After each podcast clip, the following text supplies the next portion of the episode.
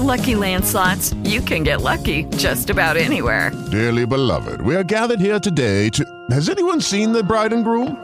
Sorry, sorry, we're here. We were getting lucky in the limo and we lost track of time. No, Lucky Land Casino, with cash prizes that add up quicker than a guest registry. In that case, I pronounce you lucky. Play for free at LuckyLandSlots.com. Daily bonuses are waiting. No purchase necessary. Void were prohibited by law. 18 plus. Terms and conditions apply. See website for details. Sono Peter Cardone e con Mitiche Stelle indagheremo il rapporto tra l'uomo e le stelle, fino a risalire all'origine dei miti, in una sorta di mitologia comparata tra gli antichi popoli che abitavano il mondo.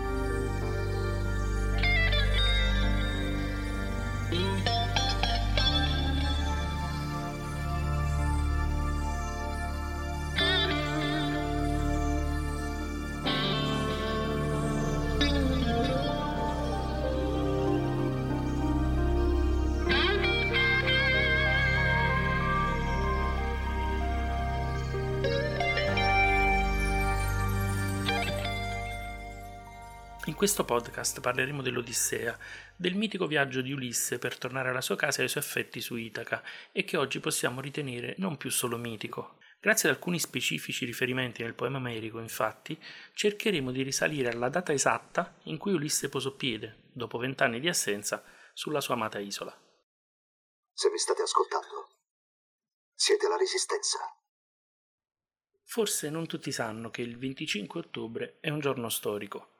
Su questo giorno intere schiere di poeti hanno ricamato storie e leggende, frotte di romanzieri l'hanno eletta paradigma di un amore contrastato sullo sfondo di una guerra massacrante. Ebbene sì, il 25 ottobre sembra sia infatti il giorno esatto in cui Ulisse rimise piedi su Itaca, di fatto ponendo fine al suo viaggio durato dieci anni dopo la fine di una guerra, quella con Troia, durata altri dieci anni. Un viaggio così incolmo di imprevisti, contrattempi, avventure, disavventure, da risultare epico, una vera e propria odissea.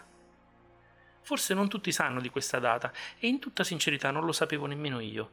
A pensarci bene, dubito che lo sapesse lo stesso Omero. Ma un caso del tutto fortuito mi ha portato tra le mani una pubblicazione di alcuni studiosi che tra storia e leggenda, tra scienza e filologia, dipana un mistero di oltre 3000 anni, uno di quei lavori che ti fa benedire l'approccio multidisciplinare ai problemi, che ti fa essere grato dell'intelligenza e della pazienza di alcuni studiosi sul fatto poi che qualcuno possa chiedersi chi se ne freghi di quando Ulisse tornò ad Itaca e se valga la pena spendere tempo e risorse per rispondere a una domanda tanto inutile, ovviamente dal loro punto di vista, preferisco invece non rispondere, potrei sembrare un tantino maleducato. Si è tanto discusso su chi fosse Omero, anche sul se fosse Omero, nel senso se fosse reale o meno, se fosse mai esistito o se fosse un insieme di più autori succedutisi in più fasi storiche, una discussione molto simile a quella incentrata sul più recente Shakespeare. È la cosiddetta questione omerica, che si dipana nei secoli a cominciare già dall'epoca classica, addirittura dal III secolo a.C., e che si fonda essenzialmente, come abbiamo anticipato, sia sulla nascita dello stesso Aedo, sia sulle varie discrepanze e ripetizioni che si incontrano nei suoi capolavori, l'Iliade e l'Odissea. E si è tanto discusso anche su se i suoi racconti fossero fantasia o realtà. Una solida e concreta ammazzata su questa discussione la assestò Heinrich Schliemann, un archeologo che oggi, anche allora per la verità, visti i danni dovuti alla mancanza assoluta di scientificità nel procedere agli scavi, un archeologo dicevo che definiremmo quasi con disprezzo dilettante. Ebbene, Schliemann, nella seconda metà dell'Ottocento, si incaponì sul pensiero di Omero e della guerra di Troia. Tanto si incaponì, tanto si fissò, che alla fine mollò la moglie russa per sposare una donna greca, dalla quale ebbe una figlia che chiamò, e poi ditemi se non era una fissa, Andromaca. La ricordate? Nell'Eliade è la moglie di Ettore, quella che ebbe i sette fratelli uccisi da Brad Pitt, insomma il biondino del film Troy, l'Achille della trasposizione cinematografica di Petersen, l'Achille che molto anzitempo all'orco generose travolse al Mederoi, come traduce il Monti nel proemio dell'Iliade. Non contento, Andromaca è un nome originale, anche carino se volete. Ebbe anche un figlio e a questo lo rovinò da subito. Lo chiamò Agamennone, il re dei Prodeatride, sempre per citare Omero, il capo supremo degli Achei, insomma, quelli che sconfissero i Troiani. Immaginate chiamare un bimbetto di due anni così: Agamennone, vieni subito qui. Roba da qualche migliaio di euro in psicologi. Comunque bisogna ammettere che la storia di Schliemann è una di quelle che, se sei ben disposto d'animo, ti segna per una vita. Un imprenditore ossessionato sin da piccolo dai racconti omerici che impara praticamente tutte le lingue del mondo, anche quelle morte da un pezzo. Conosceva il greco antico, l'inglese, il francese, l'italiano, il russo, lo spagnolo, l'arabo, quest'ultima pare l'abbia imparato in meno di due mesi, l'ebraico, un mostro insomma. E poi si dedica agli scavi in Anatolia, sul famoso stretto dei Dardanelli. Ricordate? Troia controllava l'accesso allo stretto e più che il rapimento della bella Elena da parte di Paride, la classica scusa, pare fosse proprio questa la causa vera politica della guerra. In questo luogo scopre i resti di ben otto città costruite l'una sulle rovine dell'altra nel corso dei secoli. Per Schliemann la Troia dell'Iliade era nel secondo strato di resti bruciacchiati partendo dal basso, strato che oggi si fa risalire al 2000-2005 a.C. Ciò perché rinvenne il celeberrimo tesoro di Priamo, quasi 9000 pezzi che l'archeologo trovò insieme alla moglie per inciso l'ultimo giorno degli scavi, a 10 metri di profondità nei pressi proprio di questa cerchia di mura. Secondo Schliemann erano le mura bruciate dall'incendio seguito al saccheggio di Troia, la Troia combusta citata dallo stesso Ulisse nell'Odissea. Oggi si propende invece ad indicare la Troia America con il settimo strato partendo dal basso, risalente al 1200-1250 a.C., strato che presenta anch'esso resti di grandi mura bruciate. Vedremo dopo l'importanza di questa data, voi tenetela a mente. Ritorniamo al nostro argomento, il rientro di Ulisse nella sua Itaca. Per poter utilizzare come fonte storica le opere di Omero è necessario che forniscano perlomeno un tenue appiglio, uno straccio di indizio da cui far partire una serie di verifiche che possano portare o meno ad identificare la data del ritorno a casa dell'eroe. Inoltre, come operazione preliminare va anche definito un intervallo di date che si ritengono storicamente realistiche per inquadrare il viaggio, la guerra di Troia, gli Achei. Gli studiosi a tal proposito valutano che il popolo degli Achei abbia dichiarato guerra ai Troiani in un periodo compreso tra il 1300 e il 1130 a.C., un periodo nel quale la potenza Achea raggiunge prima il suo massimo. L'esercito e le navi che si schierarono implicano un popolo potentissimo, una civiltà al massimo del suo fulgore, e poi la fine della parabola degli Achei nella storia dei popoli del Mediterraneo, non oltre il 1130 a.C. appunto. Un primo indizio sulla data del rientro ad Itaca dell'eroe omerico pare sia stato trovato sia in uno specifico passaggio dell'Odissea che in una spiegazione di quest'ultimo di Eraclito da Ponto nelle sue allegorie. Il passaggio è una profezia di Teoclimeno, descritta nel libro XX dell'Odissea, Teoclimino compare per la prima volta nel libro XV, dove viene descritto come compagno di Telemaco in fuga da parenti di un uomo che egli avrebbe ucciso in Argo. Ma nel libro XX, ricordiamo la storia, durante il giorno della festa di Apollo, Telemaco dichiara che non si sarebbe più opposto alle nozze della madre, ricevendo in cambio dai proci una risata isterica, instillata dalla dea Atena. Questa induce la visione profetica di Teoclimeno, che Omero così ci racconta. E qui le bossi Teoclimeno, il gran profeta, e disse: Ah, miseri, che veggio! E qual vi incontra caso funesto? Al corpo intorno, intorno d'atra notte vi gira al capo un nembo. Urlo fiero scoppiò.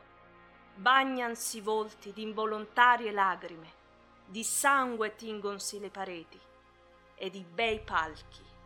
L'atrio sempie e il cortil d'ombre che in fretta giù discendon nell'erebo. Disparve dal cielo il sole e degli aerei campi una densa caligine indonnossi, tutti beffarsi del profeta, e queste voci Eurimaco sciolse. Il forestiero che qua venne testè non so da dove, vaneggia io penso. Giovani su via, mettetel fuori, a ciò che in piazza ei veda poscia che qui per notte il giorno prende. Questo passaggio si trova nel libro XX, versi dal 427 al 438, nella traduzione di Pindemonte che useremo qui, e descrive la scomparsa del sole dal cielo, le pareti che si tingono di rosso e una nebbia diabolica che scende a coprire tutto. E i proci, che mezzo ubriachi non si accorgono che inizia a calare la luce, lo deridono dicendo di portarlo fuori a vedere con i propri occhi che c'era ancora il sole. Sembra proprio la descrizione di un'eclissi di sole, non trovate? Ma non ce ne sarà stata certo solo una nell'intervallo di anni dal 1300 al 1130 a.C., in cui gli scienziati credono si sia svolta la guerra di Troia e il successivo ritorno decennale di Ulisse ad Itaca. E allora, Quale eclissi? Bisogna per forza ritrovare altri indizi nell'opera omerica. Innanzitutto sappiamo che la guerra di Troia è durata dieci anni e ce lo dice lo stesso Ulisse parlando a Calipso nel libro quinto. Tu dea me Dio dunque richiedi? Il vero, poiché udirlo tu vuoi, schietto io ti narro. Questo viaggio di Saturno il figlio, mal mio grado mi die.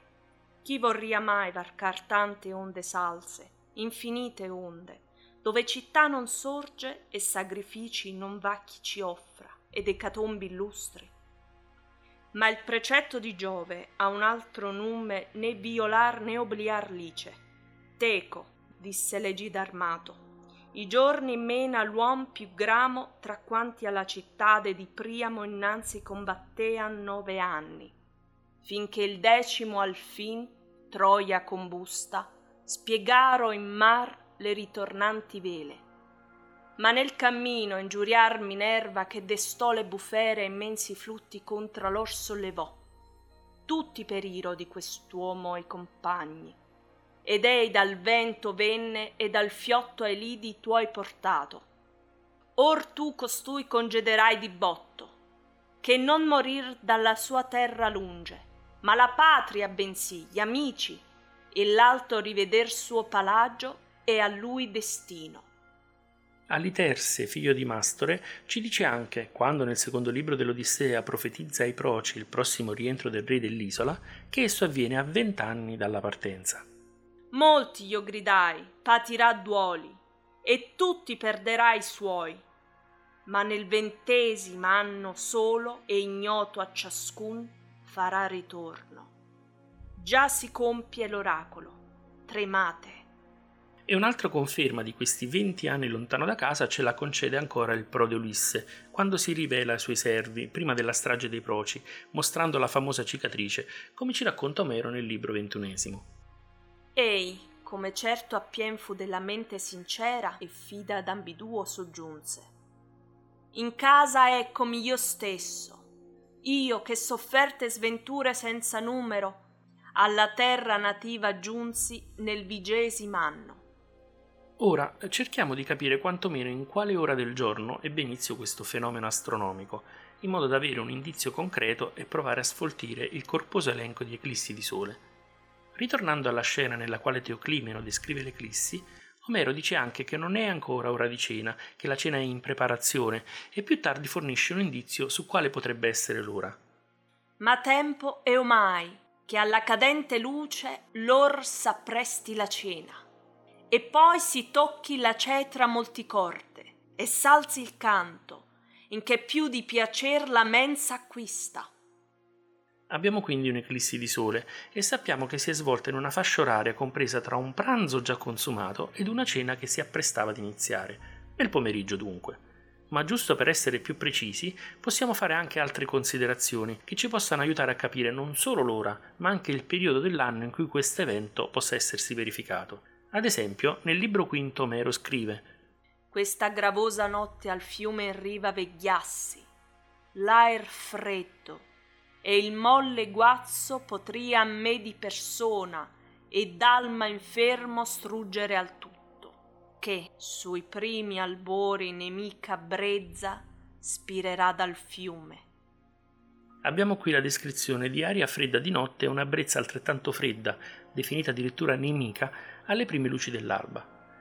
Continua poi nel libro quattordicesimo. S'alzò così dicendo, e presso al fuoco poneagli il letto e di montoni e capri pelli stendeavi, in che l'eroe sdraiossi, ed un largo il coprì suo denso manto, che egli a se stesso circondar solea, quando turbava il ciel fiera tempesta. Questo passo è così chiaro che a immaginarlo ho avuto freddo viene preparato un letto coperto di pelli di capre e montoni vicino al fuoco, in modo che vi si potesse avvolgere come d'abitudine quando c'erano fiere tempeste. Tu vanne, a me quest'uom sarà per guida come tu ingiungi, sol che prima il fuoco mi scaldi alquanto, e più si innalzi il sole. Triste qual vedi o vestimenta, e guardi a prendere Lucky Land Casino asking people what's the weirdest place you've gotten lucky? Lucky? In line at the deli, I guess? Aha, in my dentist's office.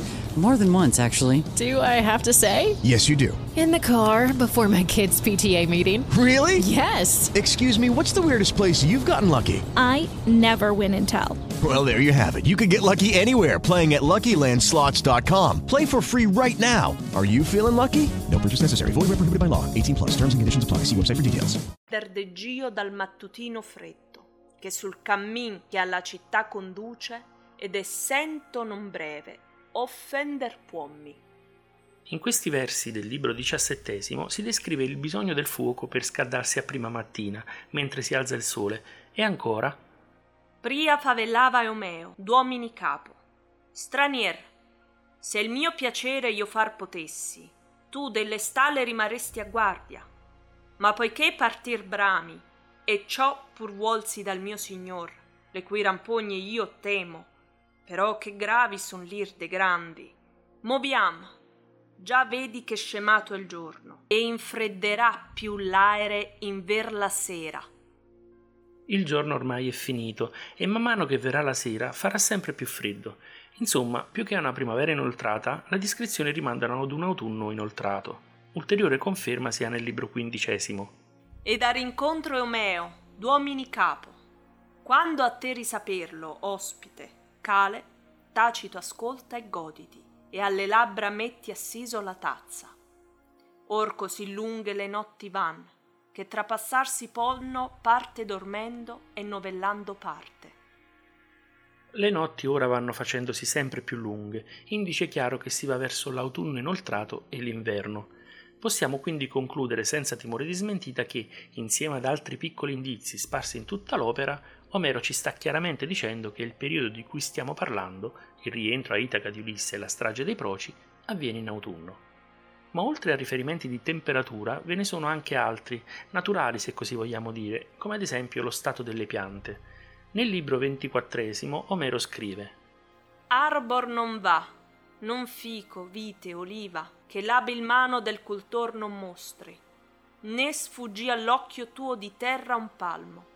E ancora Tredici peri a me donasti, e dieci meli, e fichi quaranta, e promettesti ben cinquanta filari anco di viti, che di bella vendemmia eran già carche poiché vi fan d'ogni sorta d'uve, e l'ore del gran Giove ministre, i lor tesori versano in copia sui fecondi tralci. In questi passi viene descritta una natura prodiga di frutti, pere, fichi, mele e soprattutto viti che di vendemmia erano già carche, viti che come sappiamo maturano a fine estate. Ora possiamo quindi cominciare a dedurre una data. In questo lasso di tempo, dal 1300 al 1130 a.C., si contano 64 eclissi di sole, di cui solo 14 visibili nei mesi autunnali, da settembre a novembre. Inoltre, l'Odissea ci dà altri dati per capire bene il momento preciso del ritorno. In uno di questi, nel libro quattordicesimo, è lo stesso Ulisse che, fingendosi un vecchio mendicante cretese e parlando con Neomeo, rivela quando metterà piede a Itaca. Ciò ch'io dico avverrà. Quest'anno stesso, l'un mese uscendo e entrando l'altro, il piede ei metterà nella sua reggia, e grande di chiunque il figliuolo e la pudica donna gli oltraggia, prenderà vendetta.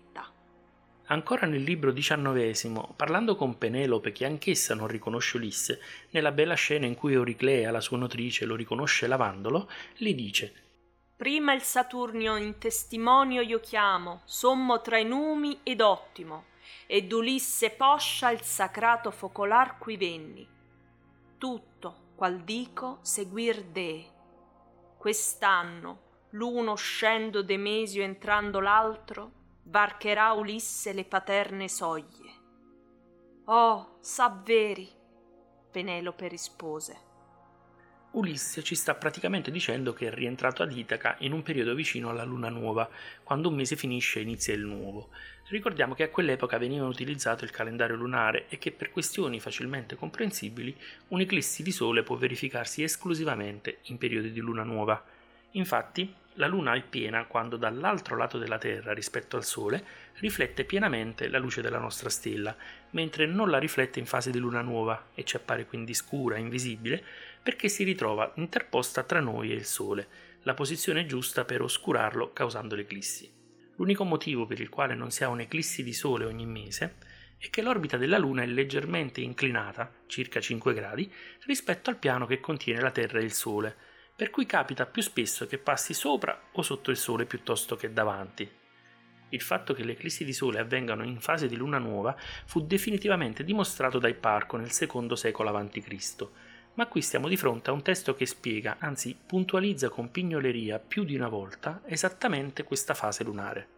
Forse il fenomeno dimostrato da Ipparco era già stato correttamente intuito oltre mille anni prima? Può darsi, ma non è questo lo scopo di questo racconto. Torniamo all'Odissea. Che il periodo sia quello di luna nuova corrisponde anche al fatto che il banchetto nella casa di Ulisse, dove avviene la strage dei Proci, sia nel giorno della festa di Apollo, dio del sole, che non può che essere in un giorno di luna nuova. Omero poi dà altri riferimenti astronomici che ci possono aiutare nel ricostruire il ritorno di Ulisse, come ad esempio nel libro tredicesimo. Quando comparve quel sì fulgidastro che della rosea aurora è messaggero, la ratta nave ad Itaca approdava. Qui, ad esempio, ci dice che Ulisse attraccò ad Itaca quando il fulgido Venere apparve ad est all'alba, e dal resto della storia raccontata nell'Odissea sappiamo che ciò avvenne cinque giorni prima del massacro dei Proci. Lieto l'eroe dell'innocente vento la vela dispiegò. Quindi, al timone sedendo, il corso dirigea con arte, né gli cadea sulle palpebre il sonno mentre attento le Pleiadi mirava, e il tardo a tramontar boote, e l'orsa che detta è pure il carro, e là si gira guardando sempre in Orione, e sola nel liquido ocean sdegna lavarsi. L'orsa che Ulisse, navigando, ammanca lasciar dovea, come la diva ingiunse. In quest'altro frammento, di cui abbiamo parlato nei podcast sull'orsa maggiore, che vi invito a scaricare ed ascoltare se ancora non l'aveste fatto, Omero racconta che erano visibili contemporaneamente le Pleiadi, il Boute, Orione e l'Orsa, che è l'unica che non si bagna in oceano. Ciò avviene in due periodi dell'anno, primavera e autunno, ma se prendiamo questi ultimi versi e li mettiamo insieme a tutti gli altri che parlano di piante, animali, clima, eccetera, diventano solo un rafforzativo dell'ipotesi autunnale. Sommando a tutti gli indizi visti sopra questi ultimi due, soprattutto la posizione di Venere, ecco che l'elenco di eclissi che già abbiamo sfoltito da 64 a 14 viene ulteriormente ridotto a 5, ma siccome tre di queste non erano visibili restano solo due eclissi, una del 1143 a.C., ma siamo molto al limite dell'intervallo temporale scelto per questioni storiche, e l'altra è l'eclissi parziale di Sole del 30 ottobre 1207 a.C. Seppur parziale, questa eclissi, visibile dalle isole ioniche, prevedeva che la Luna occultasse il Sole per il 75%, che può essere agevolmente descritta con i già citati versi omerici Disparve dal cielo il sole e degli aerei campi una densa caligine indonnossi. Dove densa caligine viene tradotta anche come nebbia diabolica, nebbia malvagia, oscurità. Se l'eclissi più probabile è dunque quella del 30 ottobre 1207 a.C., si tratta di un fenomeno cominciato alle 14.30 e terminato prima delle 17.30 ora locale. Corrisponde senz'altro al racconto omerico, in cui la vendetta di Ulisse contro i proci comincia dopo la fine del pranzo e termina prima della cena. Le simulazioni indicano che il tramonto per quella latitudine e per quella data è alle 17.58 ora locale, un altro dato che viene quindi confermato dai racconti omerici. Cinque giorni prima, quando Ulisse approdò sulla sua Itaca, Venere sorgeva brillantissima un'ora e mezzo prima dell'alba, essendo alta già una ventina di gradi circa al sorgere del Sole nella costellazione della Bilancia. C'è poi un ulteriore fatto che però reputo di interpretazione più forzata e quindi da tenere in minor considerazione, ed è un passaggio in cui ancora Teoclimeno è protagonista. Tal favellava, ed un augello a destra gli volò sovra il capo, uno sparviere, ratto nunzio d'Apollo avea nell'ugne bianca colomba e la spennava e a terra fra lo stesso telemaco e la nave le piume ne spargea. Teoclimeno ciò vide appena che il garzon per mano prese e il trasse in disparte e sì gli disse senza un nome o telemaco l'augello non volò a destra. Io che di contra il vidi per augurale il riconobbi Questo particolare fenomeno, questo auspicio visto da Teoclimeno, è stato interpretato dagli studiosi come una pioggia meteorica, uno sciame di stelle cadenti. Tale sciame potrebbe corrispondere alle tauridi che si osservano tra la fine di ottobre e l'inizio di novembre. Oggi le chiamiamo le stelle cadenti di Halloween e sono il residuo dei passaggi al perielio della cometa di Encke, una cometa di corto periodo, circa 3,3 anni, con perielio nei pressi del Sole ed afelio nei pressi di Giove ma attenzione a prendere questo dato come riferimento di un evento avvenuto più di 3.000 anni fa. Sono molti i fattori ad entrare in gioco nella determinazione dell'orbita di una cometa, dalla precessione degli equinozi alle perturbazioni che essa può aver subito negli incontri ravvicinati con Giove o eventuali forti sgasamenti dovuti a quelli con il Sole nel corso dei millenni. In ogni caso, anche il radiante, proprio per la precessione degli equinozi, si sposta in cielo divenendo compatibile con la posizione indicata da Omero in questo passo. Dove mi direte? Dove descrive il radiante di uno sciame meteorico? Gli studiosi interpretano il passo in questo modo. Lo sciame è rappresentato dalle penne sparse da un uccello predatore, il citato sfarviere, mentre spennava la bianca colomba tra gli artigli. E qui il riferimento bianca colomba è alle Pleiadi, mentre l'uccello predatore sarebbe rappresentato alla costellazione del Corvo, l'uccello messaggero di Apollo. Per concludere, quindi, come sempre abbiamo fatto nei podcast Mitiche Stelle, anche ora vorrei porre la vostra attenzione sul fatto che gli antichi avessero legami con i fenomeni celesti molto più forti dei nostri. Dite la verità, chi di voi studiando a scuola l'Odissea ha mai pensato che quest'opera potesse contenere riferimenti astronomici? O quale professore nell'illustrarla vi ha mai citato una possibilità del genere?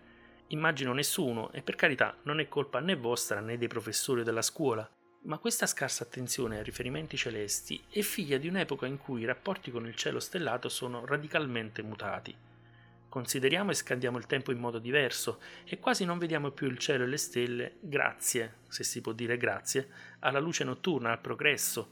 È diventato facile quindi perdere i riferimenti che nell'antichità risultavano non solo più chiari, ma addirittura ovvi, quasi banali.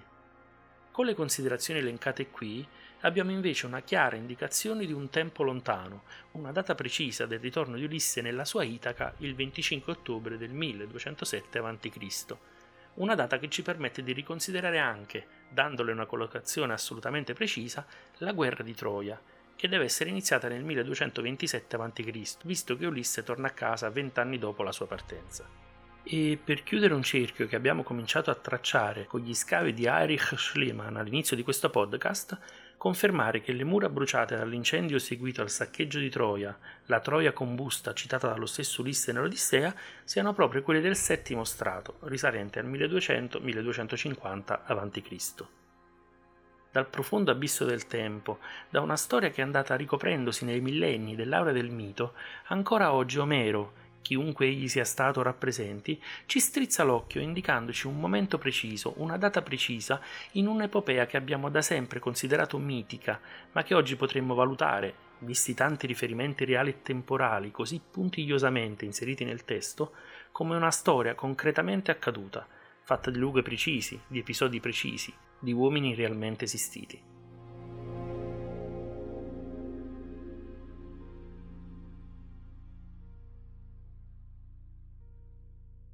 Grazie per aver ascoltato Mitiche Stelle di e con Peter Cardone.